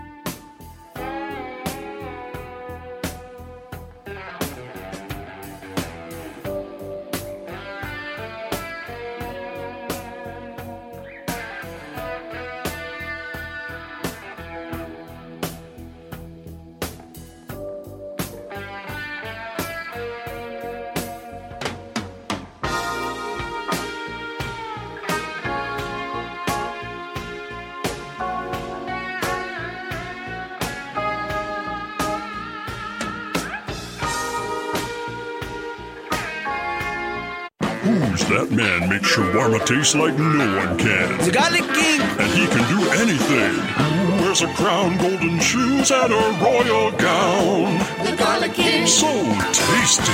Man, this food is so good. Don't talk with your mouth full. I'm just talking about the king. And I can dig it. Discover why Really Lebanese is Ottawa's best shawarma. Really Lebanese, home of the Garlic King, St. Joseph Boulevard beside Pizza Hut in Orleans. Garlic. I love it. Summertime is here, and it's time to cool off with your friends at Menchie's Frozen Yogurt. We feature 12 flavors of frozen yogurt daily, with a choice of over 55 delicious toppings to choose from. The combinations are endless. Chill out with our new fresh yogurt fruit smoothies, or be the hero at your next backyard barbecue or birthday celebration when you serve up our exquisite frozen yogurt cake to your family and friends. Visit us at 80 George Street in the Byward Market and 3091 Strandherd Drive in Barrhaven. Menchie's Frozen Yogurt. We make you smile. Timo's 2000 Mobile Auto Cleaning comes right to your driveway and makes your vehicle look brand new again. Classic cars, bikes, boats, RVs, dump trucks, hot rods, tractors, transport trucks. We can even make your minivan look like the day you drove it off the lot. Did you spill too much coffee on your seat? Did Junior decide he couldn't wait till he got home? And yuck, maybe you're just long overdue for that meticulous cleaning. Maybe you want to sell the old beast. Smartest thing you can do is make it look brand new again. Timo's 2000, 613 327 8498, 613 327 8498, or go to timos2000.com.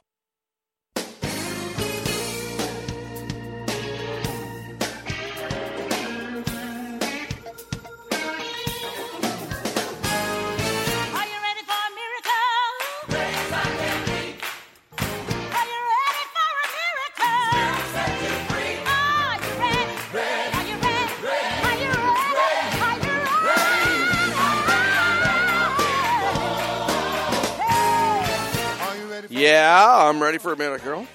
I'm ready for a phone call, too. Uh, 343 700 4390. 343 700 4390. And uh, 1 562 4766. That's the pastor on Late Night Council. Are you ready for another cautionary lottery story? National Post carried this story about, oh, it'd be about 15 years ago now. And uh, some stories stick in your mind. And it was a story about a guy who had won $5 million in uh, 649. And he lived in a, a small town. It may, it may not have been Weyburn, Saskatchewan, or Estevan, but one of those small towns that is, uh, you know, about five, 6,000, where everybody knows everybody, okay? And this guy was a jerk, you know? and they were doing the story on he had just won uh, he had won five million dollars and and every they interviewed people in the town and the unanimous feeling was of all the guys that didn't deserve it of all the guys where everybody heard that he won it and they rolled their eyes they all said oh brother here we go okay? Guy wins five million bucks. He had spent 50 grand the first week him and a bunch of buddies. He got a bunch of his buddies. They rented a limo and the limo took them all the way to Edmonton because he was an Edmonton Oilers fan. They spent, uh, you know, uh, uh, the weekend in, in one of the most expensive hotels, drinking and, and you know going and getting the most expensive tickets to the hockey game. Fifty grand just in that weekend. Okay. The guy bought the guy bought a Viper for himself, and then bought a Viper for his friend, and bought a house, and bought cars. Okay. And um, it turned out that he had fathered a child uh, that he didn't even know about. And the girl who knew him found out about it and got child support out of him. Okay, the kid was now about two years old. So she got an agreement where she got a, a lump, a lot of money, a huge monthly commitment. Apparently, she, apparently she had a good lawyer, and she got oh I don't I don't know what the exact figures were, but something like you know fifteen to twenty thousand bucks a month you know, he had to pay her in child support until the kid was 18. You know, just an outrageous amount. And the article now, now you you have obviously if you've if you've heard of lottery stories, you've heard of this type of thing happening. Okay, uh, rags to riches, back to rags again. But what but what was unique about this? This guy was just about to go bankrupt. Just about to go bankrupt. You're not going to believe this when he won the lottery again. Okay? Now it wasn't 5 million this time, it was the second prize on 649, and this time and it's variable the second prize. The second he had won 560 grand. Just about to go bankrupt and the guy wins again. And that's when you know, the the people. That's why it caught national attention because the, the news media were there and they're interviewing. Well, what have you learned from you know all the mistakes you made? And you know, he's going, well, I've learned. I'm going to do this. I'm going to do that. I don't know what's happened to the guy since then. But everybody in the town finding out the guy wins, they roll their eyes. They're thinking, "Oh no!" Of all the guys that don't deserve it, and then he wins again. Can you imagine that town? Well, that's not my favorite lottery story. My favorite lottery story and uh, those of you that are big fans of the show and, and have been listening for a long time, chances are there's a few of you that have heard me share this story before because it is unbelievable. And if it didn't come from a credible source, and I'm going to name the church and I'm going to name names so you know it actually happened. This is the most unbelievable lottery story I've ever heard in my life. Okay? Comes from uh, the Alliance Church. I think it's it's the Alliance Christian Missionary Alliance Church that Stephen Harper attends in his home riding. Okay?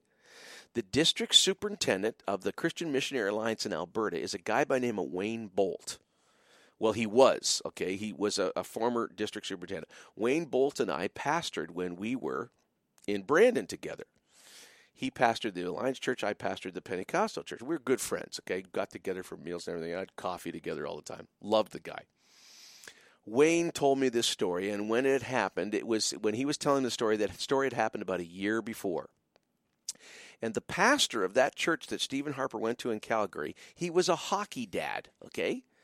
And his boys played hockey. And if you know anything about hockey parents, they're always going to tournaments. They're always renting hotels. They're partying together. They live their lives together. They spend a lot of time in the stands. They share their lives together. And there was this kind of clique that they, there's about, you know, oh, eight to 12 couples that you know hung out all the time and they became good friends. And there was one hockey parent who was a total practical joker. He was always doing practical jokes on all the other couples and the kids. And he was a fun guy okay? He was a fun guy but he would get he would irritate people sometimes.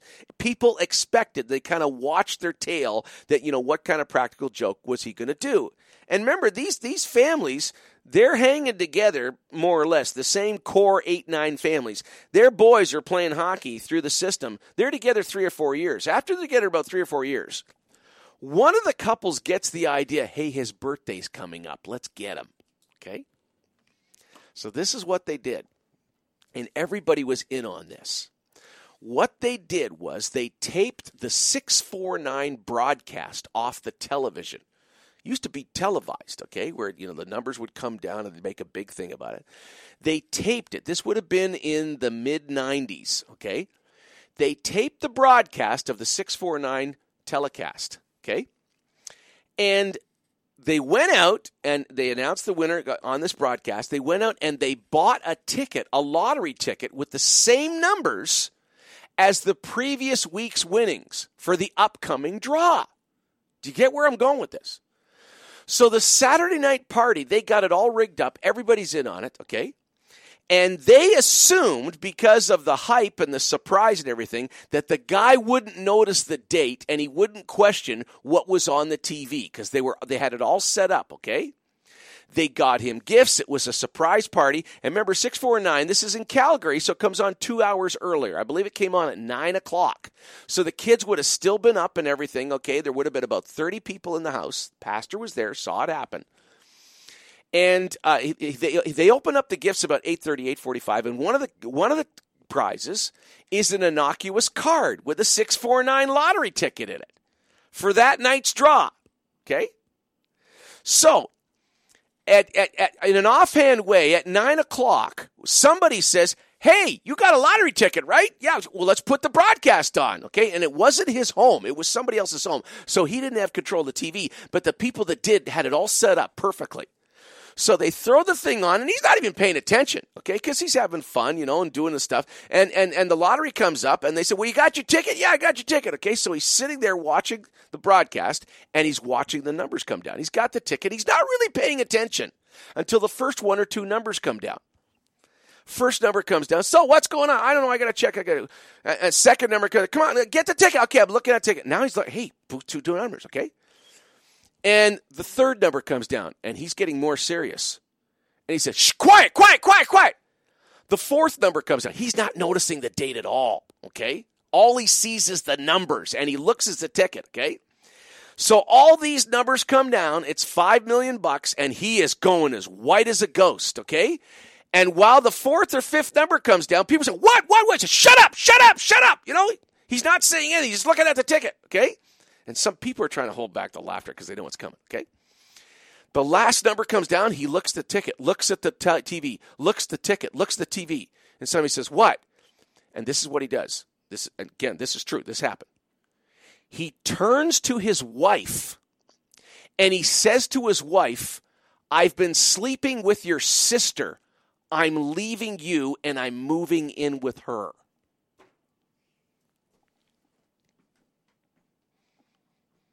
Can you imagine? I would suggest the silence in that room was probably quieter than what it is in your car right now or in your home. Now, why tell that story? Well, the pastor used that as an illustration of what type of priorities people have in relationships nowadays compared to a couple. He was preaching on marriage that morning, and there was a couple in his church where the husband was dying of cancer. He had four or five months to live, and their 25th anniversary was coming up.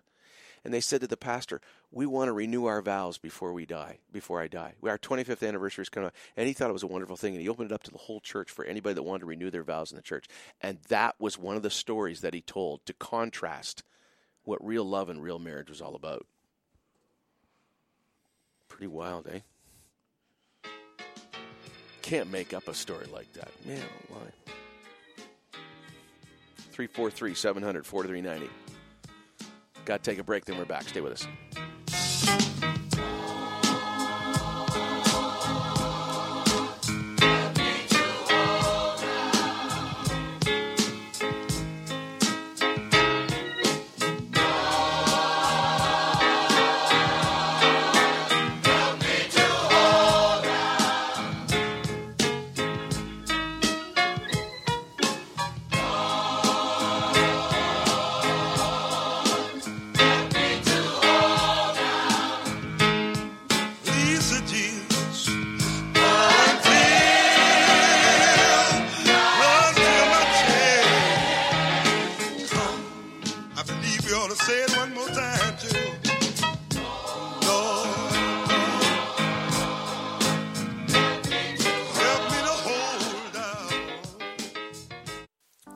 Is so much better than a news break. And most news breaks, all they have is bad news anyway. Well, you're going to hear some good news. Just stay right where you are. But you get a line while I'm catching my breath. 343 700 4390 in Eastern Ontario, Western Quebec, or 1 562 4766. That's 1 LNC is on. You can email me, jc at latenightcouncil.com. Keep it under six lines. And you can tweet at us at JW Council. Don't sweat it. I know I gave you those numbers pretty quick. I'm going to give them up before this break is over.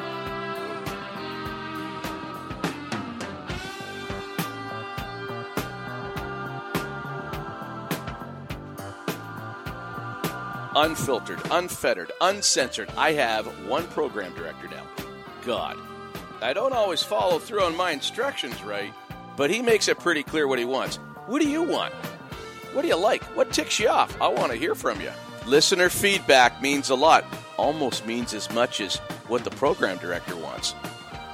And don't forget you can download all our shows for podcast anytime. TuneIn.com seems to be the best and easiest way to hook up with us. Or if you prefer Google Play, that seems to work too. LateNightCouncil.com. Stay with us.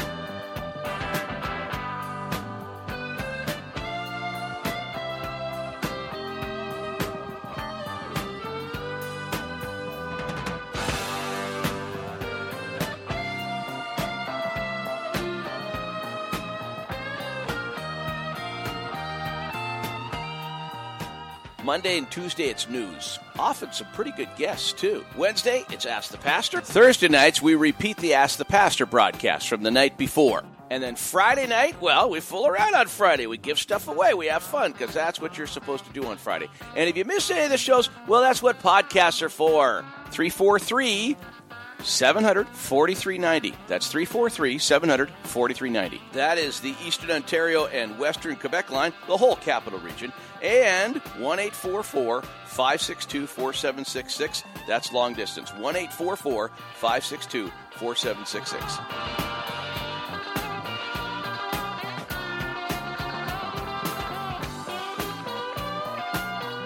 Of course, you can advertise on Late Night Council. In fact, the ad space is quickly getting claimed. Get in now while the rates are still low. Email me at jc at latenightcouncil.com for more details.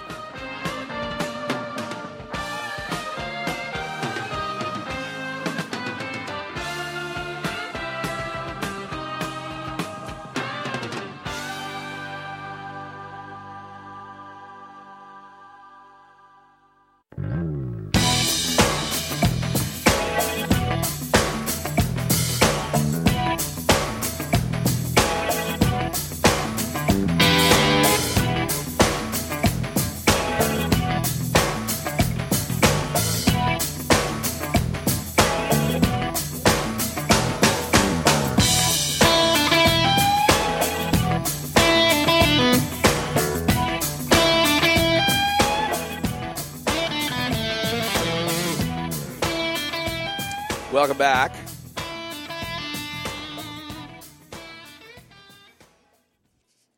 Michael Brown uh, wrote uh, a brilliant article again, and this is more recent than the one that he wrote about uh, that, that we, you know, I, I highlighted and. Um, it's out on the Late Night Council Facebook page as well. Usually, when I uh, put an article out, I you know, I only give you snippets of it, and I'm encouraging you to you know check this guy out. Puts out a lot of stuff. And uh, last week on Ask the Pastor, we were uh, uh, talking about uh, the Pope, who has come out and said that you know uh, confusing kids about gender is just terrible, and uh, using them to promote such an unproven and potentially, you know, harmful belief system when it comes to gender is is is in my opinion it's child abuse. And Brown is really really good at exposing the sheer idiocy of some of these you know trends that are being forced upon us and i mean when it comes to transgenderism if you don't call somebody by the gender of their choice uh, justin trudeau wants to put you in jail for 2 years that legislation is going to pass. You can't even offer advice to people to try and help them from another you know uh, perspective that possibly just possibly this gender thing that you know is supposed to be something that you know anybody can choose. It's not something you can choose. It's something well biology proves it. Every cell in your body says you're either male or female but even me pointing out a biological fact like that i'm in i'm in danger of going to prison because that's interpreted as gender phobic or whatever you know the new term is they have for it now well, Michael Brown's excellent for, you know, illustrating the absurd by being absurd. So here he goes. I'll give you a little bit of his article. We've heard it for years now. Love is love. I have the right to marry the one I love. Love wins. Well, if these slogans are true, why can't a mother marry her adult son? Why is that wrong? If two grown men or a grown woman can marry each other, why can't a grown mother and a son have consensual loving relationship? Isn't it bigoted and discriminatory to say that consensual homosexual love should be recognized by the law while consensual incestuous love is rightly criminalized? How can you support the one and condemn the other? Darn good question. And he's an American, so he's, you know, writing to an American audience. But culturally, you know, there's no difference between us and the Americans on this. It's true that most Americans are repulsed by the idea of a mother having an affair with her own son, rightly so. But not that long ago, Americans were repulsed by the idea of two men having a sexual and romantic relationship.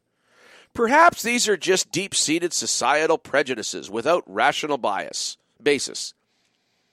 Perhaps we need to get over our hang ups, get on with the 21st century, embrace all loving consensual adult relationships. Isn't it time for love to win? That is surely what the progressivists in our midst would argue. Not surprisingly, in December 2010, remember that's six years ago, when Columbia University professor David Epstein was arrested for a three year consensual affair with his adult daughter, his attorney, Matthew Galluzzo, remarked, It's okay for homosexuals to do whatever they want in their own home. How is this so different? We have to figure out why some behavior is tolerated and some is not. Today we are faced with this very real headline. And he's not making this up, this is real. Mother, 36, and son, 19, who fell in love when they met last year after she gave him up for adoption as a baby, say they'll go to jail to defend their relationship. Hmm. And there's something very intense to that attraction they're experiencing, which is called GSA. They even got a term for it. Genetic sexual attraction, and which we are told occurs when two adults who have been separated during the critical years of development and bonding and are reunited years later as adults. When they are finally reunited, they become captivated with one another, sharing similar physical features, likes and dislikes. What then gives society the right to tell this mother and son that their love is invalid? Indeed, that it should be criminalized and that they don't have the right to love whom they please. Hasn't the Obama administration told us repeatedly that we must not judge someone based on who they love? Why then doesn't this apply to a mother and a son? The fact is that the moment you start tampering with the fundamental definition of marriage, you open a Pandora's box of dangerous possibilities. And the moment you use the love is love mantra to justify radical changes in the meaning of marriage, you open the door to gay thruples. Why can't three people love each other the way two people do, as well as incestuous couples? As for progressive Christians, who are so eager to remove Leviticus 18 from their Bibles, since Leviticus 18:22 flatly condemns homosexual practice, they need to remember that this chapter primarily forbids incestuous relationships. Consequently, if you remove it from your Bible, you have no scriptural basis for forbidding incest either. In particular, consensual adult incest. There are consequences with tampering with Scripture, just as there are consequences with tampering with marriage.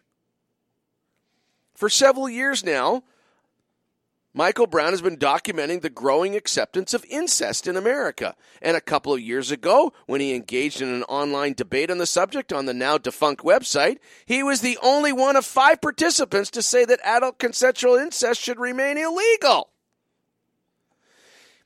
He writes in support of my position, I quoted the wise words of G.K. Chesterton Don't ever take down a fence until you know the reason why it was put up. And so we say to this mother and son, you might as well be experiencing the most int- you might as well be experiencing the most intense feelings you ever had for another individual and you might feel that your love is absolutely pure, but your relationship is not what God intended. And as a society, we cannot condone it. The real question though is, what will gay activists say? Will they be silent? Lest they condemn their own consensual loving relationships? Or will they take a hypocritical stand and say, love is only love when it fits our particular parameters? They are damned if they do, and they're damned if they don't. But they cannot have it both ways. See, that's just one aspect of the whole same sex marriage thing that these people have not thought out. They didn't think out the implications of where this is going if you're going to open the door for marriage to be between, you know, and and and destroy the definition, it's been a male and female thing since the dawn of creation. If you're going to change the definition, then there's no reason to stop there. Marriages, I mean, polygamy, you have to sanction polygamy. You have to open the door to incest. You have to open the door. If a guy wants to marry his dog, who are you to judge it? And you also have to open the door to pedophilia as well. Because we can't question any sexual preference.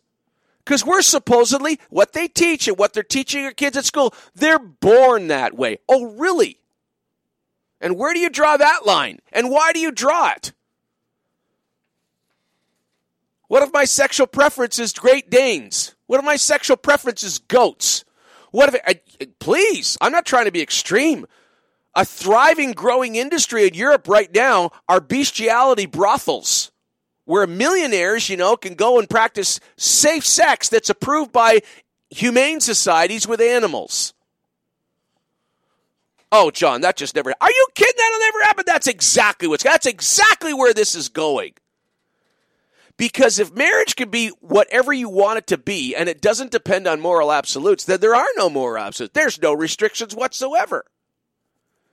And you know who suffers? You know who turns into mental basket cases? You know how you know how society crumbles? The kids grow up so confused that the, by the time puberty hits and by the time they're trying to live a normal life, a productive life, they can't. They can't hold it together because they've been taught since they're kids that sex is just an act when it's so much more than that. It goes down to the core and the fiber of your being. And they don't know why they can't hold their mental health together. because one of the foundations of their mental health has been eroded to the point where they don't even know who they are. And Justin Trudeau says, I got to celebrate the fact that adults have, have engaged in child abuse, making the Grand Marshal of the Gay Pride parade a 10 year old boy whose mother insists that, you know, that, yeah, he's been a girl, that he always wants to be a girl. In a society that underdo moral absolutes, they would put that mother away for, for child abuse. They would using children as pawns to wreak moral and, and, and societal havoc. 343 700 4390. Got one segment left to impact the world, folks. 343 700 4390.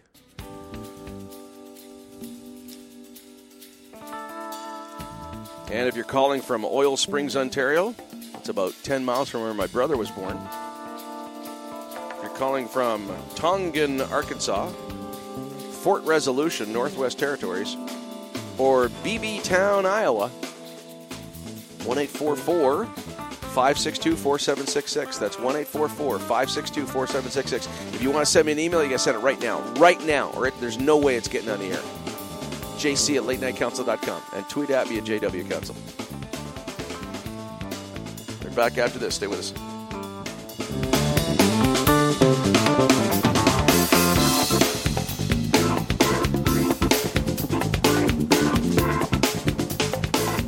Timo's 2000 Mobile Auto Cleaning comes right to your driveway, makes your vehicle look brand new again. Classic cars, bikes, boats, RVs, dump trucks, hot rods, tractors, transport trucks. We can even make your minivan look like the day you drove it off the lot. Did you spill too much coffee on your seat? Did Junior decide he couldn't wait till he got home? And yuck, maybe you're just long overdue for that meticulous cleaning. Maybe you want to sell the old beast. Smartest thing you can do is make it look brand new. Summertime is here, and it's time to cool off with your friends at Menchie's Frozen Yogurt. We feature 12 flavors of frozen yogurt daily, with a choice of over 55 delicious toppings to choose from. The combinations are endless. Chill out with our new fresh yogurt fruit smoothies, or be the hero at your next backyard barbecue or birthday celebration when you serve up our exquisite frozen yogurt cake to your family and friends. Visit us at 80 George Street in the Byward Market and 3091 Strandherd Drive in Barrhaven. Menchie's Frozen Yogurt. We make you smile. Who's that man makes shawarma taste like no one can? The Garlic King. And he can do anything. Who wears a crown, golden shoes, and a royal gown? The Garlic King. So tasty. Man, this food is so good. Don't talk with your mouth full. I'm just talking about the king. And I can dig it. Discover why Really Lebanese is Ottawa's best shawarma. Really Lebanese, home of the Garlic King, St. Joseph Boulevard beside Pizza Hut in Orleans. Garlic. I love it.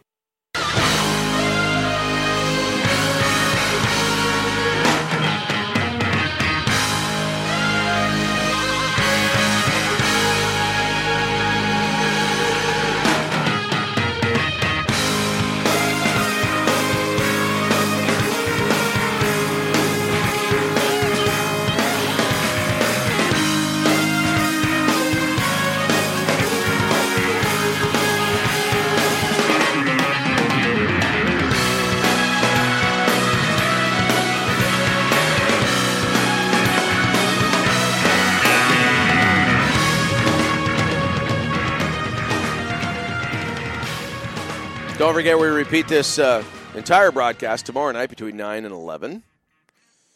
And uh, that is, we're not going to be doing that, you know, like uh, all the time. We've got some incredible plans for the Thursday night show. Keep tuned in and keep listening to those information interludes because we update them. I know a lot of you know that you know what I'm going to say already. You probably got some of them, you got it memorized by now. But as things develop, that's where we're going to let you know what's going on. And, uh, of course, I'll be talking about it as well. And stay in touch via email. You know, email's not just for the show. You know, that's the, that's my email address now, jc at late night latenightcouncil.com. Love the interaction. 343 700 4390 if you want to squeeze in a call before we have to say nighty night. And 1 562 4766. We seem to always save the best for the last. His calls are always good. I don't mean to put pressure on him, but here he is again. Mike's on the air. How you doing, Mike? I'm good, John. I have What do you got to share with us Doc- tonight? Well, I've got my own answer for Dr. Brown's question about uh, Donald Trump and Hillary. Do you think it's God's I do judgment? Not believe, no, I do not believe God. Well, let me put it this way: I do not believe God raises up bad people to use. I believe God uses people who chose to be bad to serve His purpose. But I do not believe, just like He doesn't tempt us, I do not believe God raises us to be sinful. I don't. no, I know that, but he did all. use a wicked king like Nebuchadnezzar to judge Israel. Okay, Right, and and and Ahab and Ahab and. Jezebel, Ahab and Jezebel, they were the product of a wicked culture that had turned its back on God, and you know they did not rise up where- against them. Right. So God didn't raise them up. I believe that we rose them up, or or that they're. I believe that Hillary and Trump are both a perfect reflection of everything we are, everything that's wrong with our society today. They are the embodiment of all of it, and I think that's. I would totally agree with you. People because I would totally agree with you. perfect mirror. May, mirror maybe, maybe, Mike, you're hitting onto something. Maybe people are realizing just how you know pathetic we are as a culture. That this is what they've produced, and here in Canada as well. Yeah. Although in Canada, people don't be seem to be uh, uh, people could care less in Canada. They don't care about their individual rights. They don't care about their money being wasted. They don't care one tenth as much as the, as you know. It seems uh, you know more Americans do. and yet look at the the terrible leadership we have here as well, and in all parties, they've all been just brutal. Yeah, but most Just brutal. Canadians, most Canadians wouldn't even agree with you and I on that, Mike. Most No, Canadians, I mean, I mean, uh, we've got a prime minister now that's got higher approval ratings than any prime minister. You got to go back to his dad. That's how far Yeah, back you got to go. world. He appeals to the world. Well, I He know, appeals to worldliness. but what I'm So, I saying mean- is, what I'm saying is, you, you've Yeah. got writer after writer after writer in the states saying this is unbelievable. This election is insane, and yet our leadership here in Canada, I would suggest, is even worse than either uh, than both of them. Okay, and yet nobody in Canada is saying how how how pathetic uh, you know the leadership is here. That's true, but a lot of the people in the states, they're they're I don't know, I I, I don't know that that kind of goes off on a tangent, but I I do think that God does offer He does raise people up as an alternative, and I do believe that's especially before judgment is coming. Just like Jonah was there to save Nineveh. I think he's already done uh, that, and though. Jo- and Jonah also was was offered opportunities to save himself. I think he's already. I think God's as far as America's concerned, and I could be wrong. I think he's already done that, and I think the Yeah, oh, culture. yeah, I think. America's flunked the test. and they rejected him. yeah, I think judgment's coming. I totally agree. Yeah. totally agree. I want to uh, channel uh, Ronald Reagan as a as a sharp contrast with Donald Trump and Hillary Clinton, both of whom I feel are wholly unfit for office. And if I was an American, as many will be doing, I would reject both of them on any ballot. I would vote my conscience. I would vote. I would do a write-in or whatever I could legally to do, but I would not support either one of them, and I would accept whatever consequences come from that. I want to read. Uh, uh, this is from a, se- a speech that was given by Ronald Reagan. I, I'm not going to read it super fast, just because he was extremely rever- reverent when he said this, and and it was probably one of the most beautiful speeches I think I've ever heard Reagan give. I almost had a tear in my eye. It was so amazing. Now you So heard this just gonna read speech. this Hold it, Mike. You heard this speech long after he died, because because Oh, yeah, I mean I have a good idea. I have a good idea how old you are, and when he was the presidency, you would have been in high school. So the first time you heard, tell me the first time you heard this speech or you read this speech. When was it? yesterday. yesterday. So you're a bit of a you're a bit of a Reagan historian. You found this historical figure that you're fascinated with, that you're that you're impressed with, and it seems that the more you find out about him, the more you like him. Well, let me read this, and, I'll, and you just see what you think. Well, go for it. This is so. This is a speech from uh, I don't know when he was president, and it's just a brief part of it. He says, "I've always believed that we were put here for a reason. That there is a path, somehow a divine plan for all of us and for each one of us. And I've also always believed that America was set apart in a special way. That it was put here between the oceans to be found by a certain kind of people based on a quality that these people had, but that they came from every corner of the world. And a country then was created by men and women who came not for gold, but mainly in search of God. They would be free people. living under the law with faith in their Maker and in their future. It's been written that the most sublime figure in American history was George Washington on his knees in the snow at Valley Forge.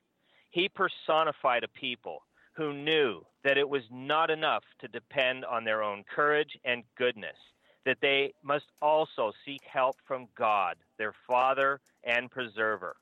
Where did we begin to lose sight of that noble beginning of our conviction that standards of right and wrong do exist and must be lived up to? Do we really think that we can have it both ways? That God will protect us in a time of crisis, even as we turn away from Him in our day to day life? Man, he sounds like a preacher. It's time, it's time to realize, I think, that we need God more than He needs us. What year is that speech? I, I wished I knew. I don't know. Because he was he was he was president. He was president from 80 to 88. But I'd really like to know if you could get a hold of the date of that speech. Cuz that man, he sounds Yeah, like he's I- that like sounds like he's that sounds like he's preaching from my pulpit. Now, how different is that to what you hear out of the the, the circus of this election? Oh, I know. candidates? I know. And and and I mean that that's why I believe that it's. But a, but it's but Mike valid- Mike, we've had this discussion before. Think about it. Yep. If a candidate did say that, he'd be shouted down by the forces of political correctness. The media would eat him alive. He would be he would be painted as some type of xenophobic, hate-mongering, you know, religious zealot. He would. Let me segue with that into a, a previous speech given by Reagan, one that is most famous. Uh, he started out, well, I'm going to start his portion off by him quoting Alexander Hamilton, another one of the founding fathers and uh, writers of the Federalist Papers. Ha- Alexander Hamilton said, A nation which can prefer disgrace to danger is prepared for a master and deserves one. And Reagan goes on to say, You and I you and I, uh, uh, you and I know and do not believe that life is so dear and peace so sweet as to be purchased at the price of chains and slavery. If nothing in life is worth dying for, when did this begin? Should Moses have told, have told the children of Israel to live in slavery under the Pharaohs? Should Christ have refused the cross? Should the patriots at Concord Bridge have thrown down their guns and refused to fire the shot heard round the world? The martyrs of history were not fools. He says, You and I have the courage to say to our enemies, There is a price we will not pay. There is a point beyond which there must not be an advance. So, I mean, he is. He was talking about communism at that time, but I mean, he's also talking about an ideal. He's talking about standing for something there, principles. mhm. And and I mean, that's what the Bible is ultimately teaching us, isn't it? I mean, again, the the the martyrs of the Bible were not wound up being martyrs because uh, Daniel was saved from the lion, and Shadrach, Meshach, and Abednego. They did not bow to the king and defy God's yeah, but you got to remember something, Mike. Shadrach, Meshach, and Abednego and Daniel, those guys were the exceptions. They were not the norm. Nebuchadnezzar, and Nebuchadnezzar, Jesus does warn us. yeah, Nebuchadnezzar, uh, you know, initiate wholesale slaughter of, of the Israeli nation. Okay, Jesus promised us that if we want to follow Him, we have to be willing to pick up our cross. That's not just a burden or a tough, a tough day No, that I know. we're going to face. The cross was, He means it in the fullest sense. Oh, yeah. And everyone who followed Him, they were all, all of the disciples, for the exception of John, who survived. Uh, uh, his, but he was what boiled in oil. Or he was boiled just in oil and he survived it. But every other disciple died a died a horrible martyr's death. Thomas was shish kebabbed by a shear in India, uh, by a spear in India. Uh, Peter was uh, crucified, uh, you know, uh, uh, head down. Paul was beheaded. You know, you go down the list, and and I, I you know I've seen the list of how each one of them died. Every one of them died, uh, you know, uh, uh, died before their time, and and were martyred. Were murdered for their faith. But think about where would we be were it not for them carrying Christ's message? Where would we be were it not for Christ sacrificing himself for us? Where would we be, just as Reagan said? I, I agree with him when he says the martyrs of history were not fools. There are some things if you're you have to be willing to lose your life to find it. Interesting. Romans 1 says, you know, of you know, people that have turned their back on God, professing to be wise, they became fools. Good way to end the broadcast, Mike. Always love your calls. We repeat this broadcast tomorrow night in this time slot. And then on Friday night, we're going to be fooling around, having fun again. Boy, we've been goofing on. We've been having a blast on Friday night. You got to tune in on Friday night. It's a ton of fun. We give away stuff and have a blast. Have a decent evening. Good night.